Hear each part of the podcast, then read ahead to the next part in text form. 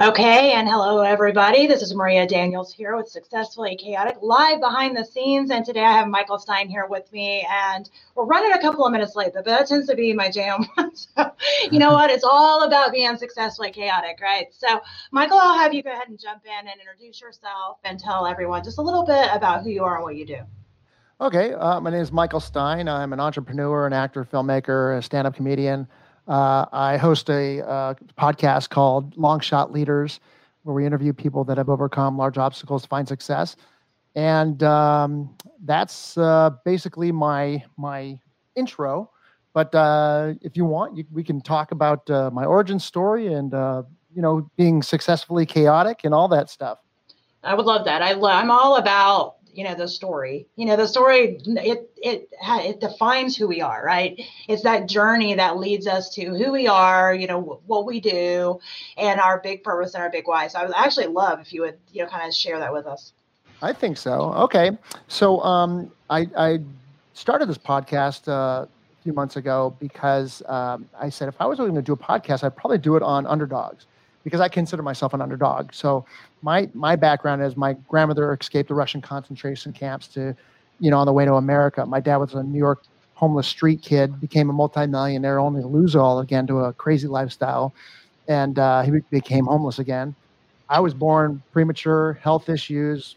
They didn't know what ADHD was or dyslexia or all these learning disabilities. It's put in a special school for special needs kids. Uh, um, I really didn't have any success as a young kid until you know I just made people laugh at me. That was my first bit of success, and then I um, really things changed for me when I, I, saw the movie Rocky. Like most young boys, um, I saw someone who's kind of like myself who was you know not considered smart.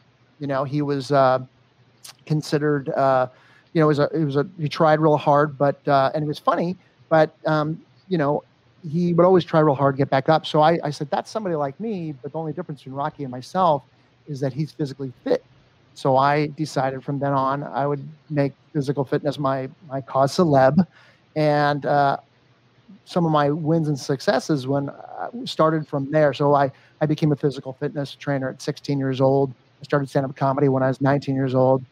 Uh, I started my first business the, the day after graduating high school and failed miserably, but then I started a business six months later, um, and I became the number one nightclub promoter in Los Angeles at, for my age bracket uh, and then I decided, well, once you have those couple more successes, uh, I started acting, which was my first, you know, thing that I wanted to do.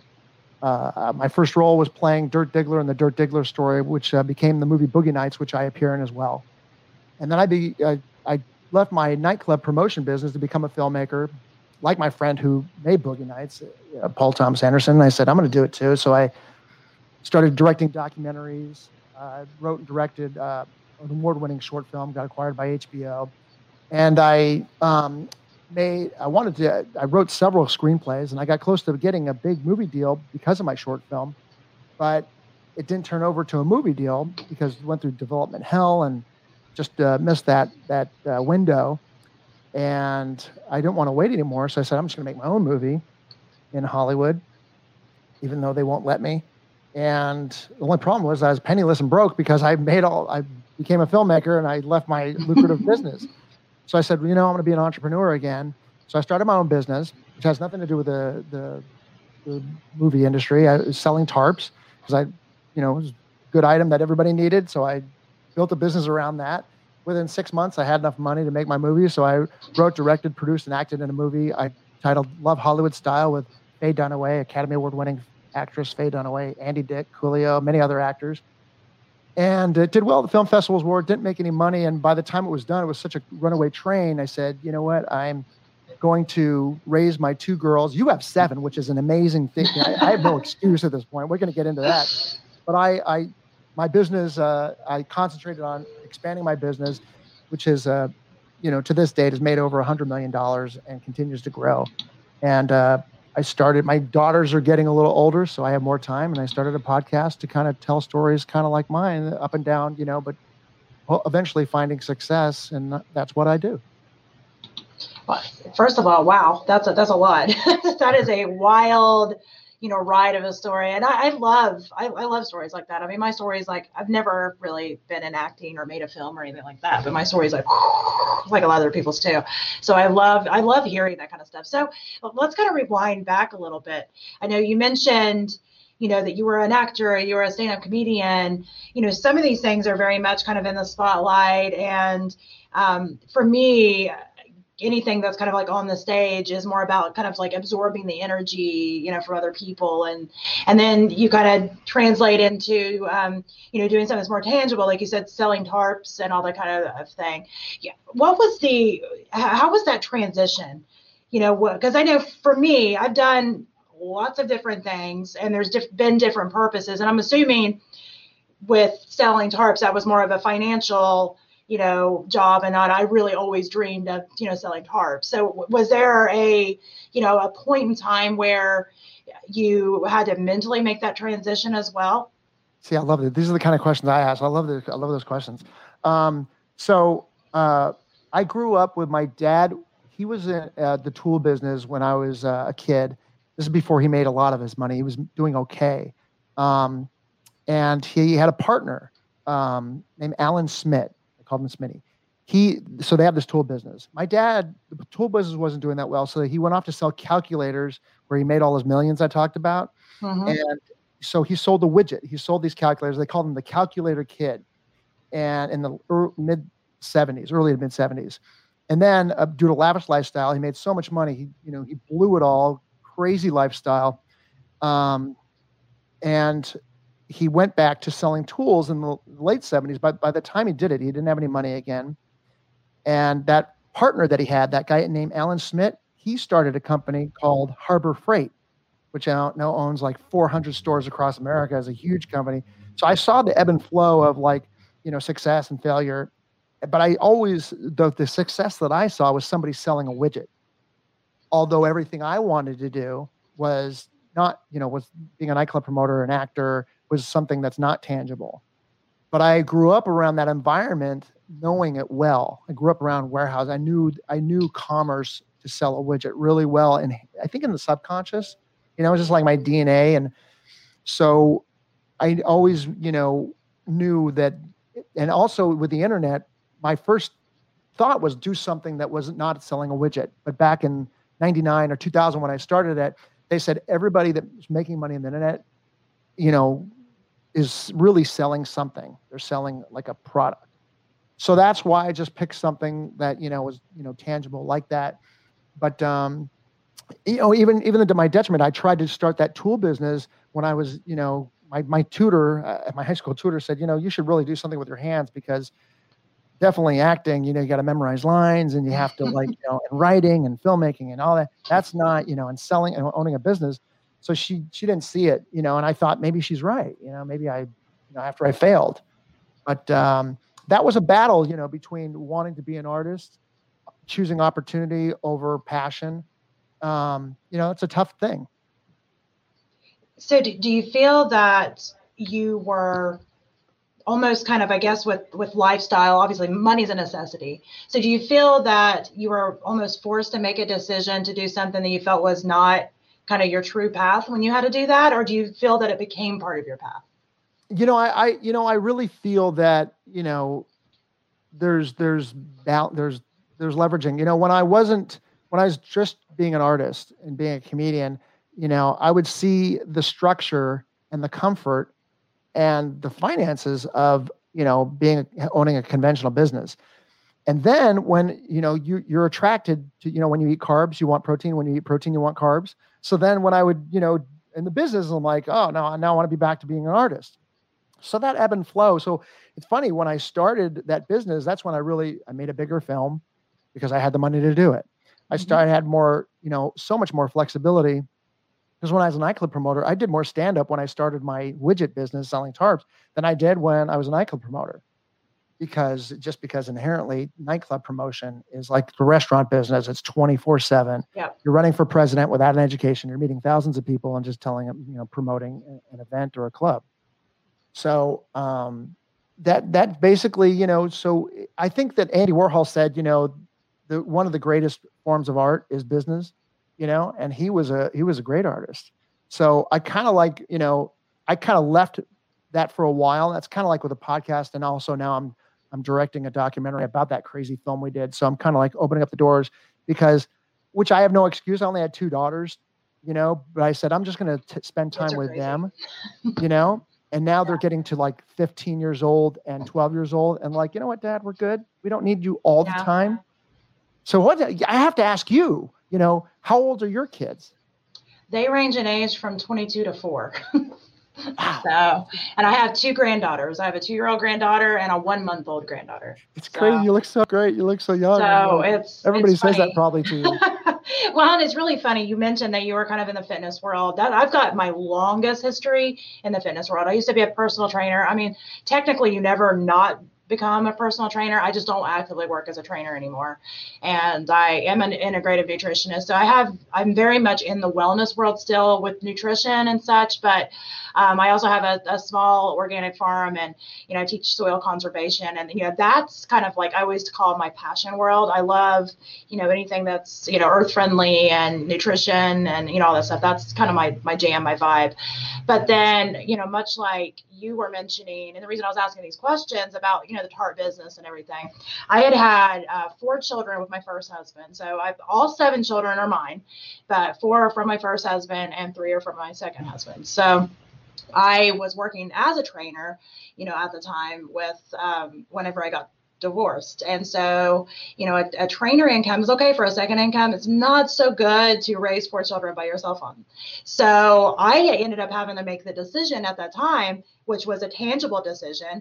I didn't really get to sit and think, what does Maria want to dream of doing? It was more like, okay, well, how am I going to keep food on the table and the lights turned on? You know, so I ended up getting into marketing and taking classes in marketing, which I do own a marketing consulting business now. But at the time, I got into it not because I'd always dreamed of being a marketing. It was more like, oh crap, what can I do that I can go take some classes in that I have the chance of making real money in?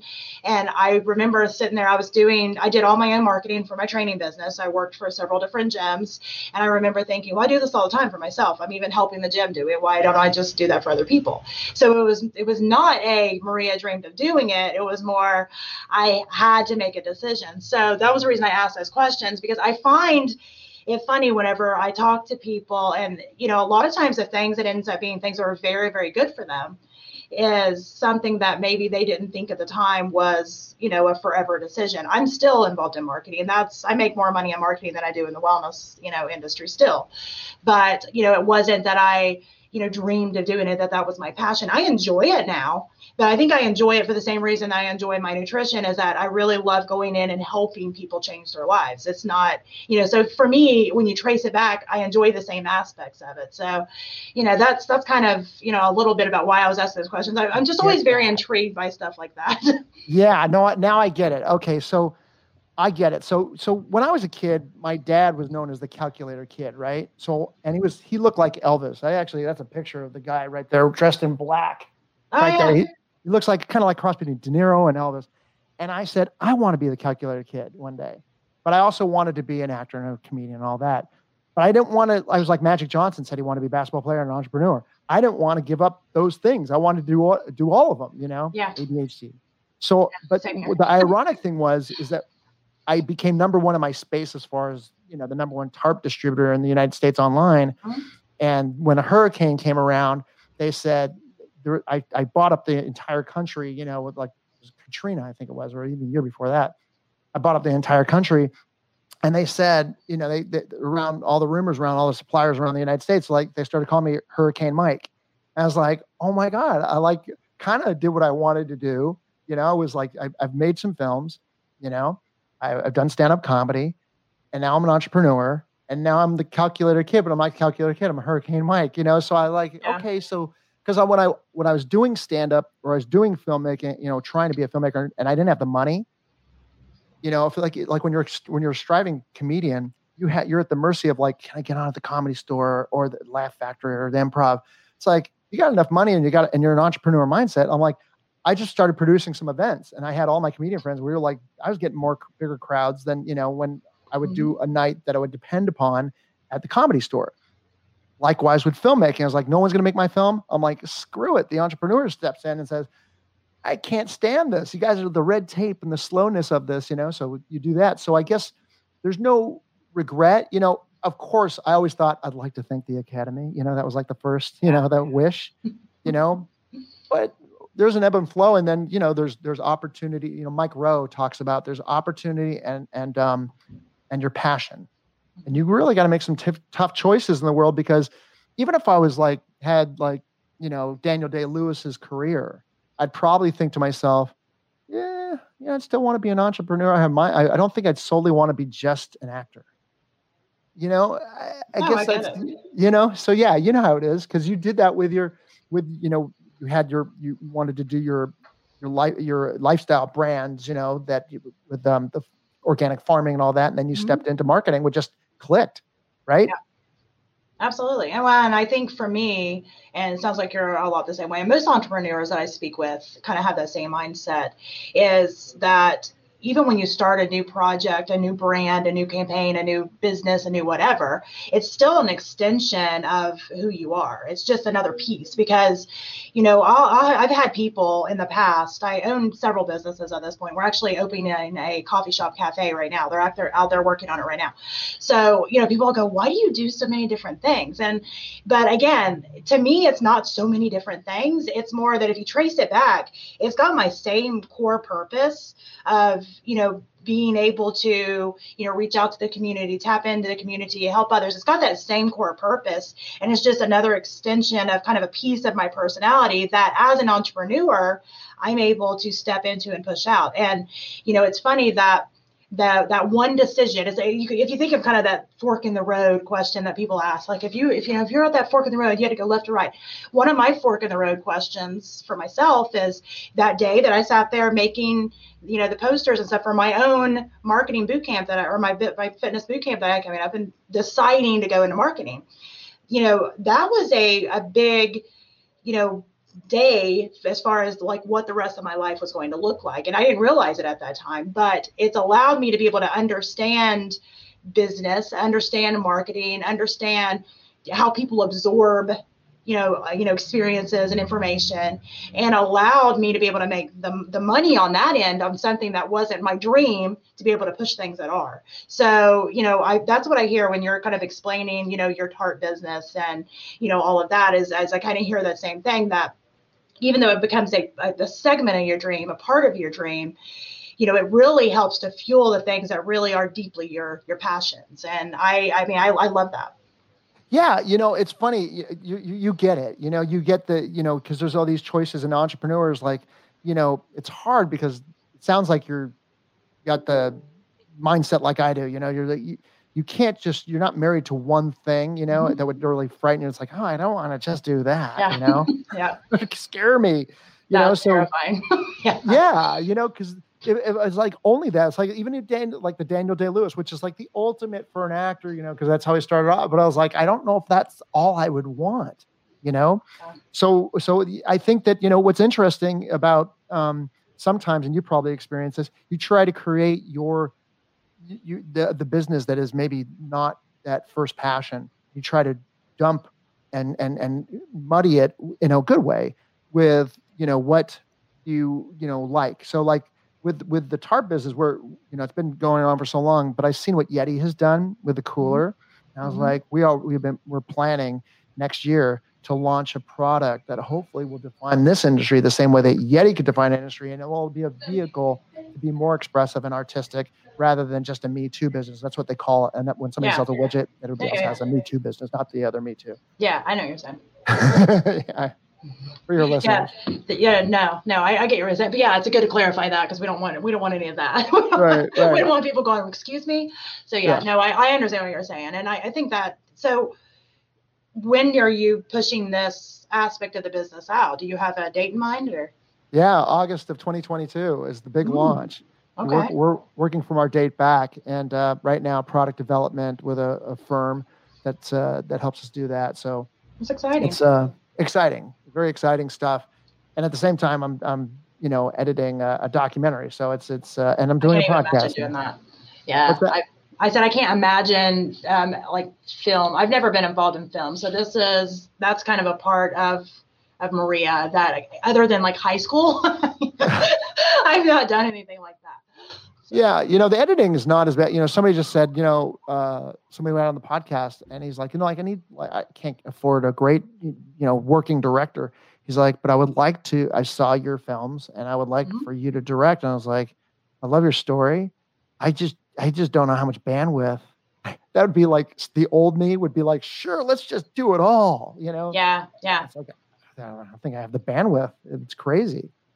And, and I think you do get to that point, something you just said that that in the past you would have been like, yeah, because that was me. And I don't know if it's because I'm older now and more exhausted. I don't even know what it is. Smarter, more, smarter, yeah, smarter. But I still like doing lots of things. That's my personality. You know, it just is. You know, but I do have a hard rule that I only have a certain amount of you know working projects at a time because I know that I do have a limit. And, you know, even though I, I'm, I'm high energy, I like to do lots of things. I also have, there's, there's a breaking point for Maria that when I get past that point, it's all downhill and I just want to quit it all. And I've literally sat in my room with a glass of wine, the bottle right there by me going, I just am done. I don't want to do this anymore.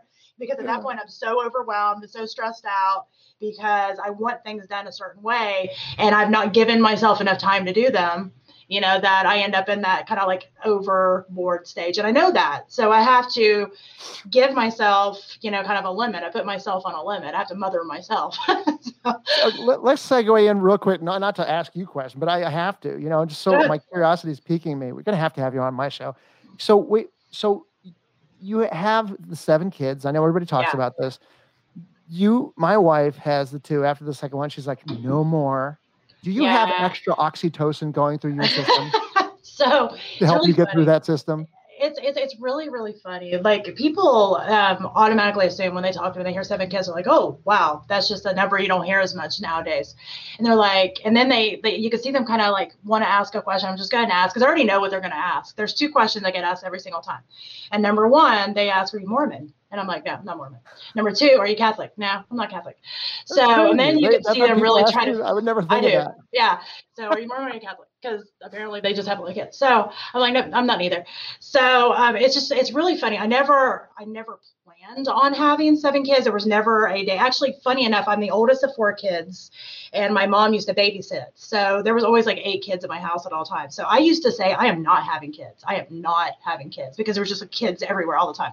And it's really funny how life kind of works. works. Mm-hmm. Um, you know, I ended up having my first couple, like well, actually my, my first first three were boom, boom, boom. By the by the time I had my third, um, my oldest was three and my second was two. So they were three, two, newborn. And I thought I was going to lose my mind. Like I actually thought I was going to lose my mind. My ex-husband, who was my husband at the time, would come home and I'd just be sitting in the middle of the living room floor, toys all over the place. And I was nursing the newborns. So I'm sitting there with a baby on my boob and I'd just be crying. I'm like, I can't do this. I just can't do this. You know, it was just like, you know, it, there were some hard moments. And then I ended up having the fourth and I thought I was done. You know, I ended up divorced. I'm like, I'm done. Four kids is a lot. You know, I came from four, four, I'm done. Well, then I got remarried. And that's where it first started again. So my husband was like, I really feel like, you know, your kids are my kids. He said, but I've never got to experience it, you know, from pregnancy to birth. And I'm just like, ah. you know, and I, that was literally the, the, the right, conversation. And I was like, all right, one more, like like one more. Well, then one more turned into oops, and then we had the second one, and then I ended up with another oops, and we lost that baby. So I lost a baby in 2015, and I could not forget about that. I just it made me just start wanting another child, and so it was actually me that said, okay, I don't even know if I can still have kids anymore at this point because I was getting older. And I was like, but let's try to have one more. So we had the now four year old. And I'm like, I'm done. I'm just completely done. I feel like our family is completely full. Sometimes I'm like, oh my gosh, what did I do? But you know, the holidays I, are great. It is great, and there's great times and there's terrible times, like every other part of life. But you know, that's what makes you know life a journey you know and i always kind of equate it you're in the films so i always equate it to a movie if you watch a movie where everything's like perfect and there's no you know ups and downs i mean you're not going to sit there very long that's boring and i would get bored so so so let's talk about that. So when you write a screenplay, you know, the first one is really, you know, your, your tongue sticking out, it's unconscious incompetence, you're just trying to, you know, learn the structure and everything. The second screenplay is easier. than the third one, but they're they're always brutal. So, you know, did you find that with pregnancies? Because it takes about nine months for me to write a screenplay. Yeah, well, it's I am not a happy, glowing pregnant person. I know hmm. people assume because I had so many that I just love yeah. to be. No, I hate being pregnant. Hate with a capital H. Hate being pregnant. I am swollen and grouchy, and I'm like, don't look at me. You, if you can find a picture out there of me pregnant, it's because somebody just like snuck and took it. Because I'm like, stay away from me with that camera. I was like, I just felt like you know and it was i was not happy glowing but you know you do get used to you know what to expect there's not a big question mark on what's going to happen, obviously.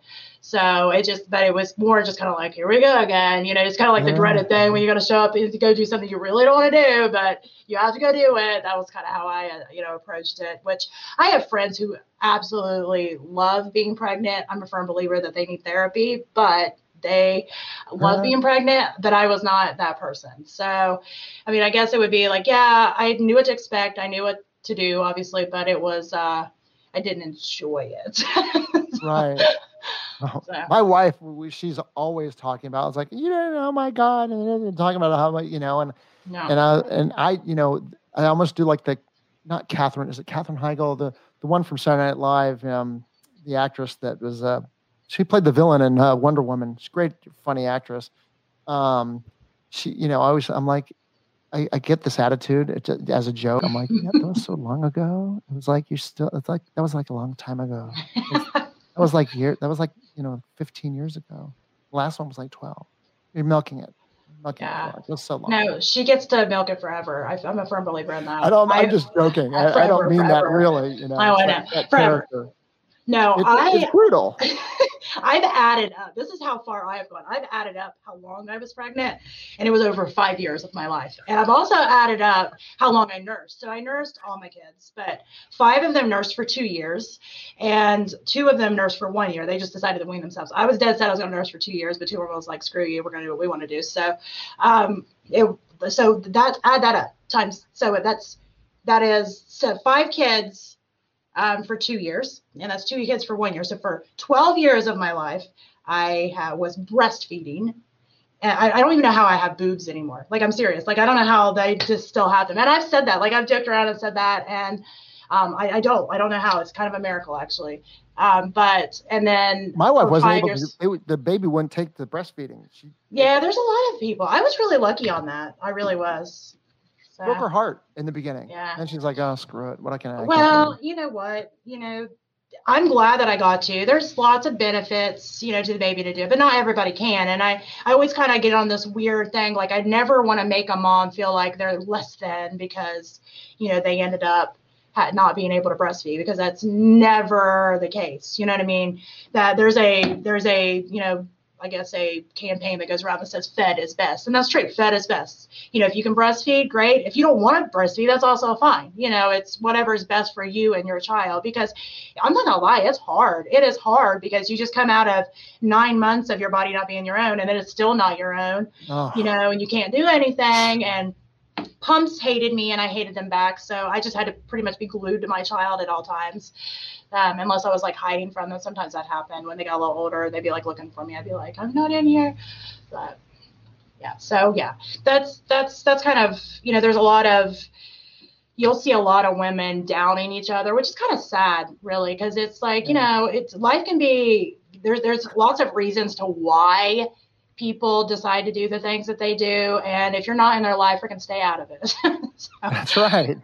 To each its own exactly. So yeah, I mean, I I'm glad that that she doesn't beat herself up over that because oh, I, God, no.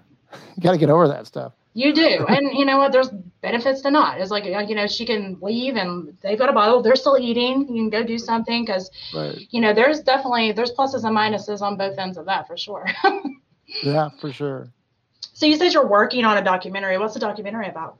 It's on the the Love Hollywood style. We just found the footage about three months ago of all the, the there was a, a film another filmmaker friend of mine named David Ara. He found he was glued to the shoot.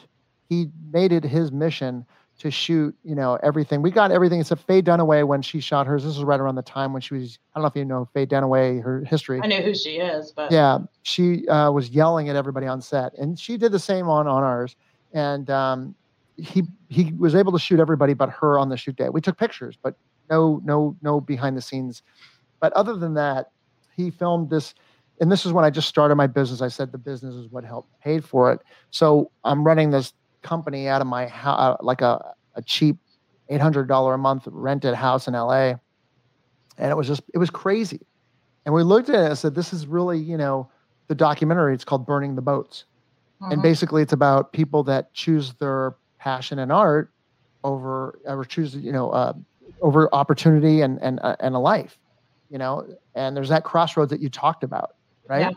Yeah, that you can go that way or you can go that way. And I, I said,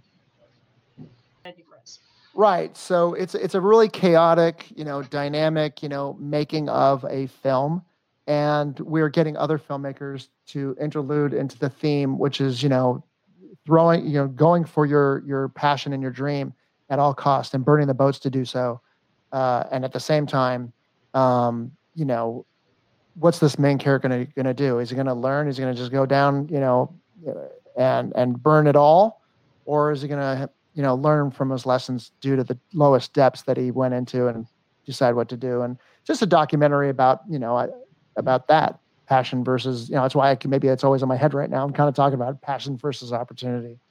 I mean, absolutely. And I, I don't think that you're ever going to know if you made the quote unquote right decision. I don't even know if there is a right decision because, you know, there's always going to be some level of sacrifice for anything that you do. And, you know, that's something that I talk about a lot. Just, with the idea that I have seven children and I'm a business owner.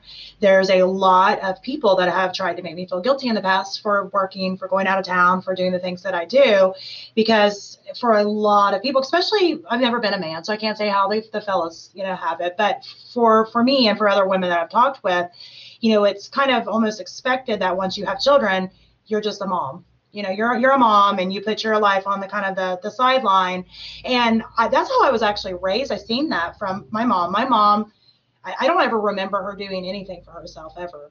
And you know i started out early on thinking that I had to be that same level of martyr to my children until I got divorced, actually. And when I had to work, when I had to give a little more, is when I started to realize that there was kind of more out there. But, I, you know, it took me most of my life to kind of figure out my own cadence, my own balance. And, you know, I'll probably, you'll probably, you know, if you talk to me 10 years from now, I'll probably say, well, I thought I had it figured out then, but really, because we're always learning, we're always growing, we're always changing.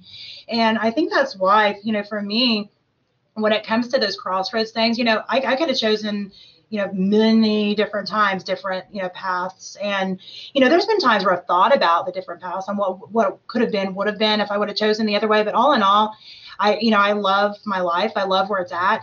Um, I've had some hard, hard times in my life, you know, and I, I actually, I'll have a book coming out soon. I've, I wrote one book that I'll never publish. Of course you did, because you, you don't um, have enough time to, you know you know, it was a therapy thing for me. And I, you know, when I wrote the first one, and I, you know, I actually was going, I had an, an artist do the front cover, I was going to publish it, and then I didn't. And I kept waiting and thinking, and I didn't want to publish it because when I was writing that, I was still very much in an angry phase. It's not that my feelings weren't adequate during that time, but I had had not healed from a lot of things yet, so I was still very angry. And even though I'm glad that I wrote it, and I think it was a big part of helping me finish healing. It'll never be published. It was written just for me. But I'm writing the sequel to the first book that'll never be published from a place of healing. So, I mean, I think, you know, all in all, when you're talking about that documentary, I mean, that sounds like a story that almost anybody can tell, you know, because whether it's film or it's, you know, art or it's a business or whatever, you know, there's there's so many decisions we have to make and we're probably never going to know if it was the right one. We just have to decide that it was right for us. That's right. I, I told whole, wholeheartedly agree. I mean, it's just you know, it's just choices and prioritization, and that's all we're left with at the end of the world. You know, is this like you know, it's yeah. is there a right path? Is is there the perfect person? No, you you you make your choice and you make it the best you can. Yeah. I think that's that's the creed I live by. Absolutely. Absolutely. Like You, you know, do what you know is best. And sometimes you figure out that there's a better way and you, then you do that. And I think, you know, I think that is just kind of part of growing and changing. And, you know, I love that. So when does your documentary come out? Do you know? I'd like to get it done before the end of the year. Okay. I gotta, I, I gotta, it's so, it's so funny. This is, talk about chaotic. Just this week, I've got, um, we had a PCI, you know, issue that we're working on with the, with our, our uh, website, so that's getting fixed. Then I have we had a flood because we had a, a storm down here. we have a basement, one of the few basements in, in our area in, in Central Texas. That got flooded, so I got people here. Then I, I got the podcast. Then we got um, there was a couple other things going on, you know, internally, you know, and then I yeah I got my that same uh, filmmaker that I told you about that got all the footage. He's like, oh, he just texted me. he's like, "How's everything going along with the edit?" And I was like, "Oh my god!" You know, it's like, could you just it's yeah. like cousin Vinny is like, just pile on more shit right yeah, now? Yeah, you know? Yeah, yeah. That's how so, it goes, though. That's how it goes with me. It'll be like really, really smooth for like a hot minute, and I'm actually really suspicious during that time. Like I'm just waiting. I know it's coming. Yes. I'm like super like it's like you're sneaking around, like you're just waiting. You're just waiting for something to happen, and then it's all like all at once. But I also have great accustomed to. As always, I always expected. I thrive in chaos. I really do. I figured that out about me, and I do. I I like when it's super calm. I feel like I'm not as. This sounds terrible, but I feel like I'm not as productive if it's like really really calm. I have to have that kind of that medium level of chaos going on. Now, again, we talked about there is that threshold where it's too far, but that middle zone, that's my sweet spot. I'm good there. yeah, you know, do you people freak out on me because like when things get really bad? Because I I grew up in a very chaotic to use. Let's that's the theme today. Chaos. Yeah, it is. It is an extremely chaotic family, mm. and um, dysfunctional in many so many ways. So whenever some you know in business, you know people have dealt me with in business are like, are you not taking this seriously? Yeah. Do you realize I'm, I'm, I'm like, I've already got, and I've already made three decisions, yep. you know, yep. I, I, like, like, but are you not like totally upset that person did that or or what are you gonna aren't you aren't you serious about this that we needed to i'm like i'm already working on it I, am yeah. like but you're not upset or you're not you know freaked out or i don't have time for that no no and you know there's always there's always a resourceful way of addressing almost any problem and i know it's it's really funny i grew up in a chaotic family too and um, I've been presented with lots of problems in the past, and my sister's the same way actually, because obviously we grew up in the same family.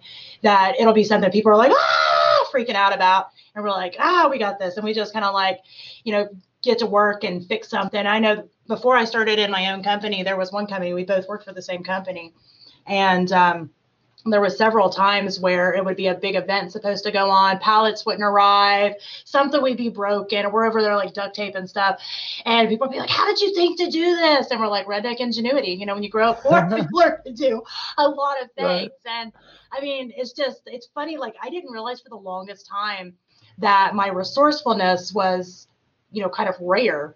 Like i just thought that everybody could be resourceful and just come up with some like i mean we just knew how to do things because when you can't just like go and buy it or go and do whatever, you figure it out. And, you know, but now I look back and my childhood is, although it was chaotic in a lot of ways, my parents did the best they could. And, you know, I, I've got a lot of gifts from the way that I was raised on being able to be more resourceful. So, you know, I think, you know, much to your point of, you know, when people are freaking out, it's like, okay, well, I've been through worse than this. I've survived worse than this. Right. Not a big deal. We got this, you know. Iron sharpens iron. Exactly. So it's, I don't know. And I think whenever you are kind of facing this monstrous problem that's going on, you know, a lot of times we try to jump in and just kind of react.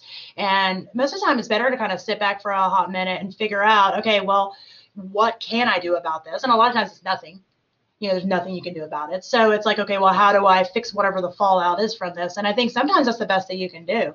So, you know, I think making sure that we are, you know, proactive and giving ourselves the time. And I think you're frozen again, or you are really going to hold in the face. so, anyway, I'll finish my thought. Um, I lost my thought. It's gone. Stacy, come back. We have to make fun of Michael. He's frozen again. So actually, I'm gonna take a picture of this because that's a really good. Like I was There you are. You're back. I was There you talking are. again. You were frozen, and I was. I noticed you were making the same face for a long time. I'm like, okay, well, you're either I was frozen. I was talking or- about how you're talking about dealing with you know Yeah. stress and and and and situations, and that's why we're not freaking out that you know our video feed paused for a second. Yeah, that's all right. It's, that, that's all part of it. It happens. So no, I mean, so let's let's kind of um, talk about your podcast a little bit. So tell us a little bit about. Well, first of all, why did you start a podcast, and what is that about? I know you gave us kind of a little short snippet, but I figure if you tell us why it started, we'll know a little bit more about like what it's about. Well, I've always, you know, liked I, I everything I've done has been people centric, you know. Uh-huh. So wanting to be a stand-up comedian, rule number one for being a stand-up comedian is the rapport of the audience. That's that's the first thing that you deal with. So, and, and that's why comedians get in there because they want to have rapport. So that's one thing. Then um, I was a nightclub promoter, you know, and I would go out, like I said, seven nights a week, seven days a week, and I'd meet as many people as possible in person. And I just love people. So I, I said, I was sitting down several years back and I was like, man, I wish we can go to a place that's long time, long ago. It's gone now. Uh, it's called Ben Frank's and it's a restaurant that was like open 24 seven on Sunset Boulevard.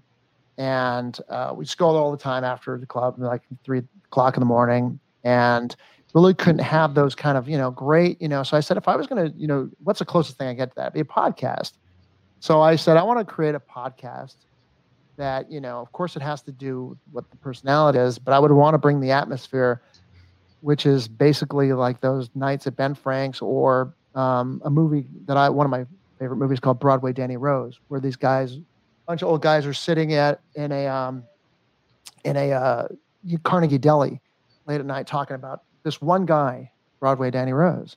So I said, you know, that would be the podcast that I would do. I want to do that. You know, I want to have connection again. You know, and um, so that's why I'm doing the podcast, and that's why I, it's the kind of podcast that it is because I'm I've studied personal development. You know, since I was 21 years old. You know, so along with all my elements, I thought that would be great to really incorporate those things. I think there's value to that. So stand-up comedy, acting, filmmaking, personal development, entrepreneurship, you know, just try to and then also having connection with people and telling a story, writing, like writing a story. I try to interview somebody the same way I would write a screenplay, you know. So um sometimes So- so- I've written eight screenplays. One of them I just wrote like you wrote your book, I just wrote it for for me, you know. I said I got to get this out of my head. Um but So you write screenplays and you direct. See, I don't know a lot about film. Where's that? Do I have that book in here? Yeah, I do. So I have a friend. Do you know Jeffrey Calhoun? that sounds really familiar. He wrote this book. Oh yeah. Oh, you just said. Okay, so he's a friend of mine, and uh, you probably want to talk to him. He'd be having my show. Smart guy, amazing guy. I've never written a screenplay before. I, I actually, I don't know how I still have friends that are that are in the film industry because I have seen a sad amount of movies. I I'm self-diagnosed ADHD, and I just don't sit well for movies. I don't sit still that long. Right. And even though the movies I've watched, I enjoy them. Um, I just it's typically not my go-to form of entertainment. So anyway, point of that is is I had interviewed him, started talking to him. I've done some marketing work for him on some stuff, and I decided to get his book because I was like, you know what? I was like, I want to write a screenplay. I know, like, I couldn't even use screenwriting in a sentence. And I'm not actually exaggerating on that. If you look back to the episode I did with him, I couldn't figure out how to use that in a sentence because I was like, okay, screenwriters, screenwriting. And he kept correcting me. So I'm like, I'm going to buy your book. I was like, because I'm going to write a screenplay and I'm going to give it to you. And if it's a good screenplay, I was like, that would be like the best marketing ever that you can take the clips from where I couldn't even Yeah. use it in a sentence. And then I wrote a screenplay. You Yeah. know, like that's the best marketing there is. But anyway, um, it, it's in a couple of colleges and stuff. They use it, you know, to teach with. But it's supposed to be. It's called the Guide for Every Screenwriter, and it's supposed to be for whatever level. So, and I'm working on that now. So we'll see. I don't know that I'll keep writing, you know, screenplays, but I did. I love to try new things. Um, I love to try new things, even if I figure out that they're not like my forever things. I Yeah. still want to kind of like I like going through and checking the box. Well, I tried that. I did that, and um, I've never written a screenplay, so that's on my list. hey you know what it's really satisfying you know I, it's a totally you know to me you know I, I started writing a book and to me that's really difficult compared because I, I just don't i know i'm more familiar with the format So I Mhm. guess you know, to me, the uh, writing a format for a book, you know, but screenplay is logical because I've seen so many movies. That's I've watched, you know, being a filmmaker, you just you watch uh, movies upon movies, and then you get the rhythm and the format of it, you know, and it's like having a conversation almost but just objectives that need to be met. Yeah. Well, I know for me, I found it easier with writing my book to put it into thoughts. Because Right. at first it was so hard for me because I'm thinking about the entire story and I was overwhelmed and I'd sit down, I'm just, you know, all over the place. But then I started sitting down and just, I knew I made kind of bullet points on what I knew I wanted in there. And then I would just take each of those and write on that. And I found that for me, it, I'm, you know, kind of breaking it down into bite sized pieces Yes, made it so easy. that sounds good. So just maybe that'll work for you as far as Yeah. like, I don't know what you're bullet writing your points and on, breaking but- in bite size and bullet points. Yeah, that's what I would do. So just think about like if you have to think about your story as a whole, like what what are the items that you want in there, and then just take that first one, you know, put it into another doc, and just write on that. And it's so simple but so true. So so Yeah. element. It's great. It is. It's, it's, it's, it's, it helps me because, you know, for me, and what even made me think about it is, you know, a lot of times, even in the marketing consulting world, I have people come to me and they know the all the things they need to do, you know, and it's oh, super overwhelming. And you know, the first thing I try to tell them is you don't have to do all the things. You know, if you have an endless amount of money and endless amount of times, obviously you can do all the things, but I don't know anybody that does. So, you know, I usually kind of work with them on a consulting level to break that down. So one day I'm sitting there I was just like staring at the blank page for like the 50th time on this book that I'm writing. And I'm like, why don't I use my own advice that I give my clients and break it down into bite-sized pieces? Forget about the entire picture right now. As long as I've already made my bullet points where it completes the full picture, I only need to worry about this one thing today. This is all I'm worrying about right now. And that helps me because it's not as overwhelming, you know, because if not, my mind wanders and I start freaking out about, oh my gosh, it's going to take forever, you know, or all that stuff. So for me, that's worked. So that's, you can try it out and see if it works for you. But what are you writing your book on? Uh, it's basically like a um, it- it- it's like an entrepreneur forward slash um, book on my life. You know, with my my family. I wrote this Mhm. book called uh, "Forgetting Healdsburg." Okay. I- my dad was my dad was an entrepreneur. His dad was an entrepreneur. Uh, they they both had you know failed, and um, hopefully I'll have longevity and success. I've, I've been have you know past twenty years been you know knock on wood you know a, a trajectory of upwardness. So that's good. You know I think I broke that. You know so it's kind of like um, uh, it, it, it, I'm trying. I'm jostling between whether it's going to be you know, uh, it's almost like a, you know, it's the ADHD. I've taken two drafts, and that's why it's so difficult. Uh, I'm like, are you just going to write a book that tells a story, you know, that's, you know, about, you know, this, this crazy person? Because I don't know if you've ever seen Boogie Nights, but my dad's kind of loosely based on the Burt Reynolds character a little bit. That life, you know, he had crazy Mhm. sex parties, and and and his Mhm. businesses, the, the rise and fall of it was actually nuts, and and um and many other things about my family. So I said maybe that that would be very interesting, you know, but because you write what you know. So it's Yeah. jostling between like uh, you know using that as examples and entertaining at the same time, or just straight up, you know. So I wrote, I started writing two side by side almost. I'm like, this is the one that's more, you know, you know, kind of like a business, you know, related book, and this one's more just like you know cautionary tale book, you know, story, you know, I think you could. I think you could fit them together. I think there's a way to fit them together. You would probably be the person to talk to about that because it's a it's a format that I have I don't know enough about. Uh, I think there's a way to fit that together because you, th- you think about it, and maybe this is just because this is literally what I teach people is Right. that a lot of times we try to compartmentalize things so much that it's like we have our personal life bucket over here, we have our business bucket over here. And I did that for the longest time. And I was completely wearing myself out trying to make sure this stayed over here and this stayed over here. But, you know, life keeps leaking into each other all the time. You know, life's messy. And as much as we try to like gloss over it and show just the pretty parts, it is messy. Everybody's life is messy. You know, Yeah. from being in marketing, I've done lots of PR for lots of people that, you know, on the front end, you know, they look just completely amazing. Like it's the people you scroll through and like, oh my God, they got it all together. But I know a lot about the behind the scenes that nobody has it all together.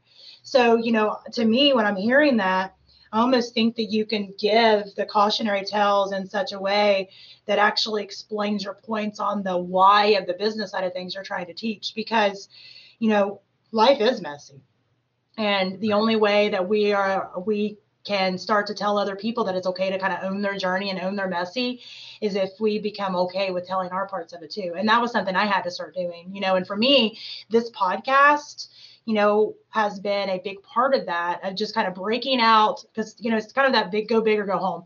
I decided to, to, to not only was I going to stop hiding all the you know the messy parts of my life but i was going to start telling them all too. So you know that's that's how it's been for me.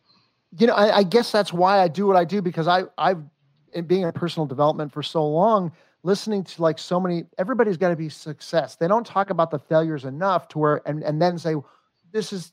Yeah. They tell it. They tell their their failures to say, look how far I came. I'm like, mm-hmm. okay, that's great, but I would want to hear the failures to talk about.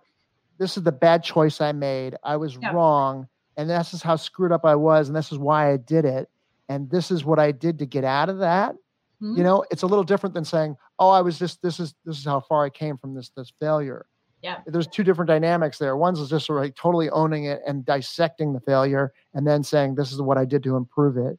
You know, as to as to where you know, and that's what I really think. That's what would really make me learn, and I and and that's why I tell stories about that. You know, and I said, "Let's dig into that." And what was the what was the choice that you made? Everybody's got these choices, and so you make that choice, and you're like you talked about. You're an entrepreneur, so you get that. That's probably why you yeah. asked that question.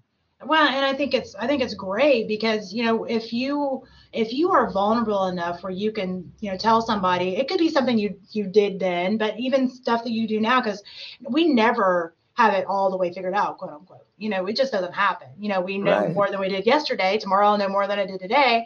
You know, but to be able to really be vulnerable enough where you see somebody, you know, making the same mistake or falling in the same, you know, pothole or whatever, and you're able to take their hand in that mo- moment and pull them up. You know, I think there's just something magical about that. But the only way that you can really do that is if you are okay with showing your messy side. And that can be hard. I'm not going to sit there and say that it's easy because it's not. It's it is so hard to get to that point because you when you decide to be vulnerable enough that you're showing your messy sides, there's going to be people that that judge you for it. There's going to be people that do not like you. But if you still are able to be yourself, just those few people that resonate with you just because makes it worth it. I, you know, I think that's why. I mean, people might not like. I don't have a problem opening up the wound of myself at all because my mom was like, you know, she. I was the oops kid, right? And she would she, she would talk, you know, to people, and she'd be like, she's like, you know, my son, he was a mistake, but he was the best oh. thing I ever had. You know, I ran up and down the stairs, I smoke, I drank, you know, but he came out, you know, I'm like, mom, yeah. they just want to order, they want to know if you want blue cheese or ranch. Can you just yeah. please, you know, and, and that, and so I'm used yeah. to telling people like an open vessel, especially when you're a comedian, the best comedians have to just open up yeah. and have, you know, so just try not to censor. So that's what I try to do with, you know, long shot leaders. I try to like, you know, try to just be as honest as possible and get them to try to skate that line because people are private but skate the line of re, re, you know because it's it's good for them too you know? It's good for somebody to share and get it out there as long as it doesn't hurt their you know livelihood or anything. Yeah absolutely. Well and i think honestly for for me personally it's helped me even in my business because you know people know more than you think they do. They know that you don't have it all together you know and there's something about being vulnerable that makes you more trustworthy because if you're not hiding those things then you're not going to be hiding something else and right. you know you're able to actually form real trusting bonds even with your clients and your customers you know in such a way that you're not able to you know, in any other way. So, I mean, I know there's times and places. I wouldn't walk into a, you know, a presentation meeting and be like, okay, well, back in, you know, it's not going to go like that, of course. But right. I well, show up rapport, as who rapport I am. with the audience. Yeah, exactly. That's that's you know, rule number one. Your rapport exactly. with the audience. Exactly. So, I mean, there's times and places for everything. I'm a big believer right. in that. But, you know, if somebody asks me a question, I'm going to answer it the way that I see fit. You know, I'm going to be who I am. I'm going to show up as I am. And, you know, I know I'm this crazy, quirky blend of people, but most people are. You know, most people are a blend of different personalities. And, you know, when I first started my business, especially, I thought I had to be this glossed over, you know, perfect version of myself. Well, now I'm a business owner, I'm in marketing, so I better, you know, look the part and show the part and it was freaking exhausting. It was exhausting. Oh my god, yes. So it's I exhausting to try to try to be that person. Is like it's so much easier. Just like eh, this is a, this is what it is. You know, yep. what. Right. Well, and that's like even like I mean, you mentioned that you're like I do not envy actors and actresses at all because I feel like they're under the spotlight so much that every single thing that they do, it's getting you know, unwanted attention and, you know, people have comments and they have judgments. And it's just like, I would not want that. You cannot pay me enough for that. And it's just Especially now it's gotten worse in time. Oh my gosh. It used to be a yeah. lot easier. So I don't know like why like I think there's this level where I guess where they're on the big screen that you forget that they're actually real people that also have messy parts of their life and also don't want you know to put on real clothes to run down to the grocery store or also you know whatever. And that you forget that there's this this this other layer of them that really should be able to be personal. And it's kind of hmm. unfortunate that they aren't they're not allowed to have that. Right. Hey where are you from? I am outside of cincinnati ohio. Is that where you're born and raised? No, I was well. I was born in Ohio. I was born in actually Canton, Ohio, uh, across from the Football Hall of Fame. My dad likes to tell me that I used to be a football coach, so that was always a big thing. You were born right across from the Football Hall of Fame. I'm like, all right. So, um, and then I actually grew up in Tennessee, though. So, oh, what part of Tennessee? Clinton, Tennessee. So on the eastern part, near um, Oak Ridge, Knoxville, Pigeon Forge area, like Norris yeah. Lake. Most people know Norris Lake. So oh, Knoxville okay so that's that's where i grew up i grew up there and i lived there up until i graduated and then i moved to ohio back to my parents grew up in ohio and i moved back here. So and i'm just i'm kind of like sucker. I have a love hate relationship with ohio. I mean it is it's it's i love parts of it. Like i live in a super small area and i am big on you know small communities and rural rural living and um, you know helping to build back some of these i'm looking out the window as i'm talking here building back these small little towns that you know there's nothing but empty buildings. That's what i'm sitting in right now is an old bank that we've been renovating to turn into a business hub and you know to be able to teach workshops and stuff in these small communities because they're just dying out and you know i love going to the city and i have clients in the city and you know, I, I, but I my my heart's actually in these tiny little towns. And you mentioned early on that you're a fan of the underdog, and I say that all the time. I'm a fan of the underdog, and I also am the underdog. And so there's just something about these tiny little towns where it's just it's literally just the area of the underdog that I'm I just want to dive in and kind of help them become more. So it's kind of it sounds cheesy, but it is what it is. well, speaking of, I mean, I really I want you on my show because you got to tell your story. Yeah, you got to talk about absolutely. you know. I know everybody wants to talk about your seven kids and all that, but but it's your businesses, it's the kids, it's you know where you're from, and and and your whole story is, it seems fascinating to me. I think there's a there's a great you know uh, long shot underdog story there. You know, and I, and I think to give a lot of people value, I, would like to I'd like to I'm, I, I, there's through our conversation here today, I'm like, well, Mike, she wants to, you know, I'm, I'm i want to ask more questions, you know, so I got a lot of questions for you. Right, I would love to tell your story. That that would be great. I would really enjoy that. But right now, what I want you to do though is let everybody know where they can find you, where they can kind of keep up with your pro- all the things that you do. You know, where's the best place to find you, and then also um, let them know, you know, the name of your podcast and where they can listen. Okay. Well, they can find me at longshotleaders.com. And that's where Maria Daniels is going to be on the show soon. And uh, you can just catch all, you know, everything's right there. If you just go to longshotleaders.com, you'll see where the episodes, you know, you can check out the episodes, check out my social stuff.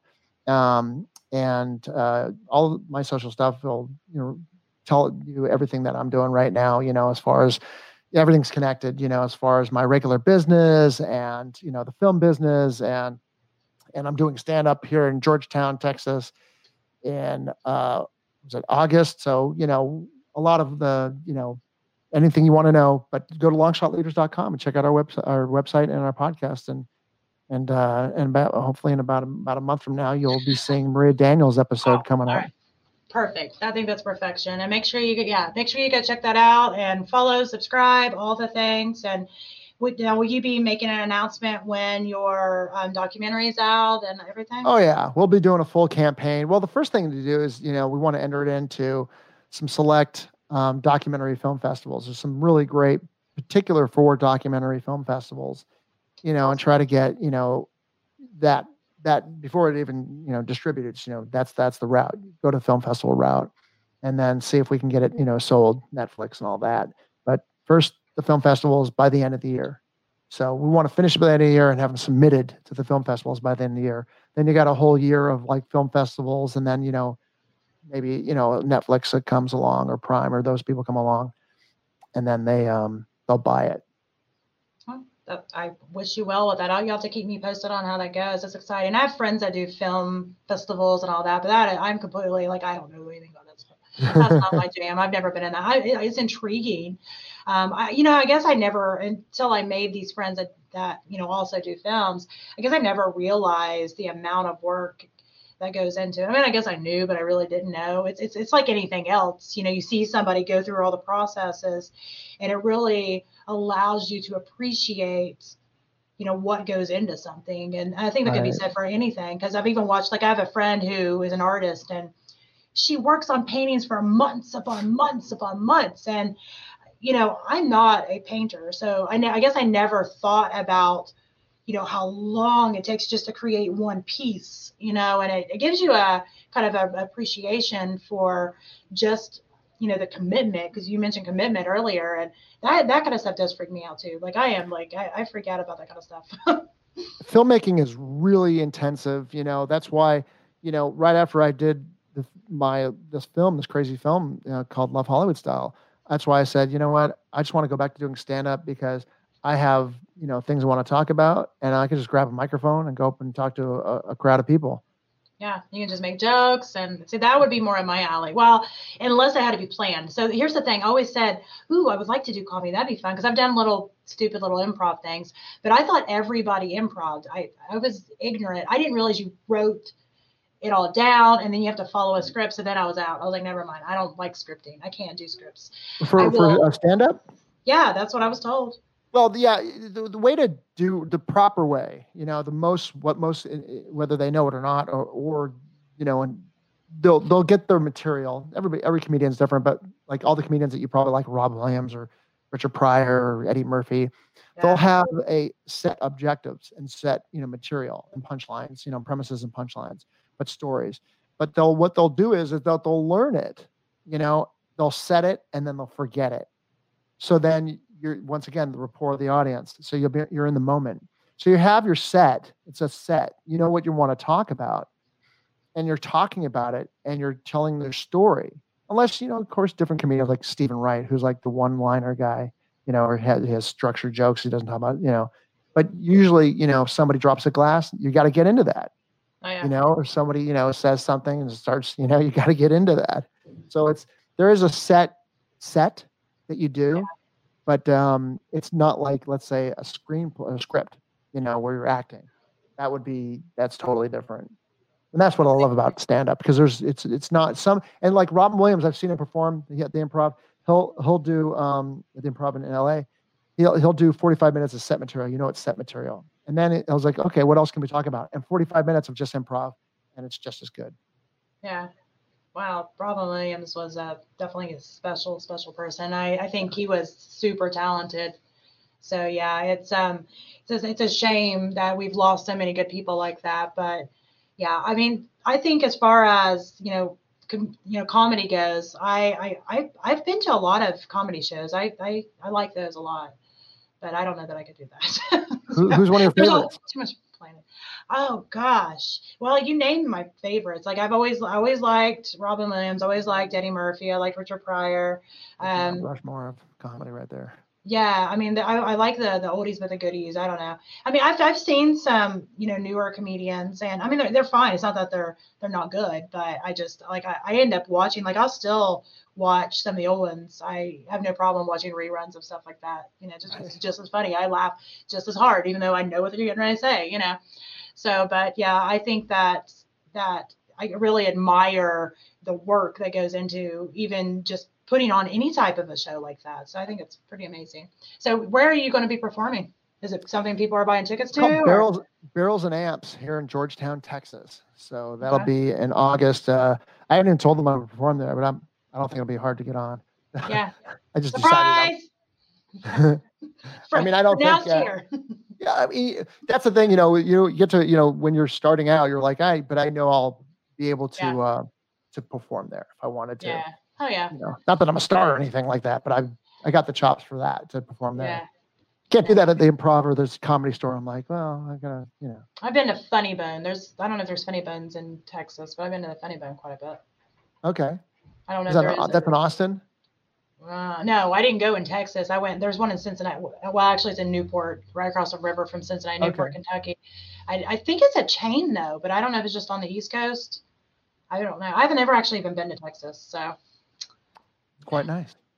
I, have heard. I've heard it's nice. It's kind of fun. I there's several places that are on my list to go visit, and Texas is one of. I almost went to Texas because I actually have a client there, and um, like they were wanting me to fly in for something, but then COVID hits, and now we've just been doing everything Zoom. But I'll probably end up visiting at some point. But and if I do, and you're doing a show, I'll come watch you, and I will clap. So. Well, thank you so much. I appreciate it.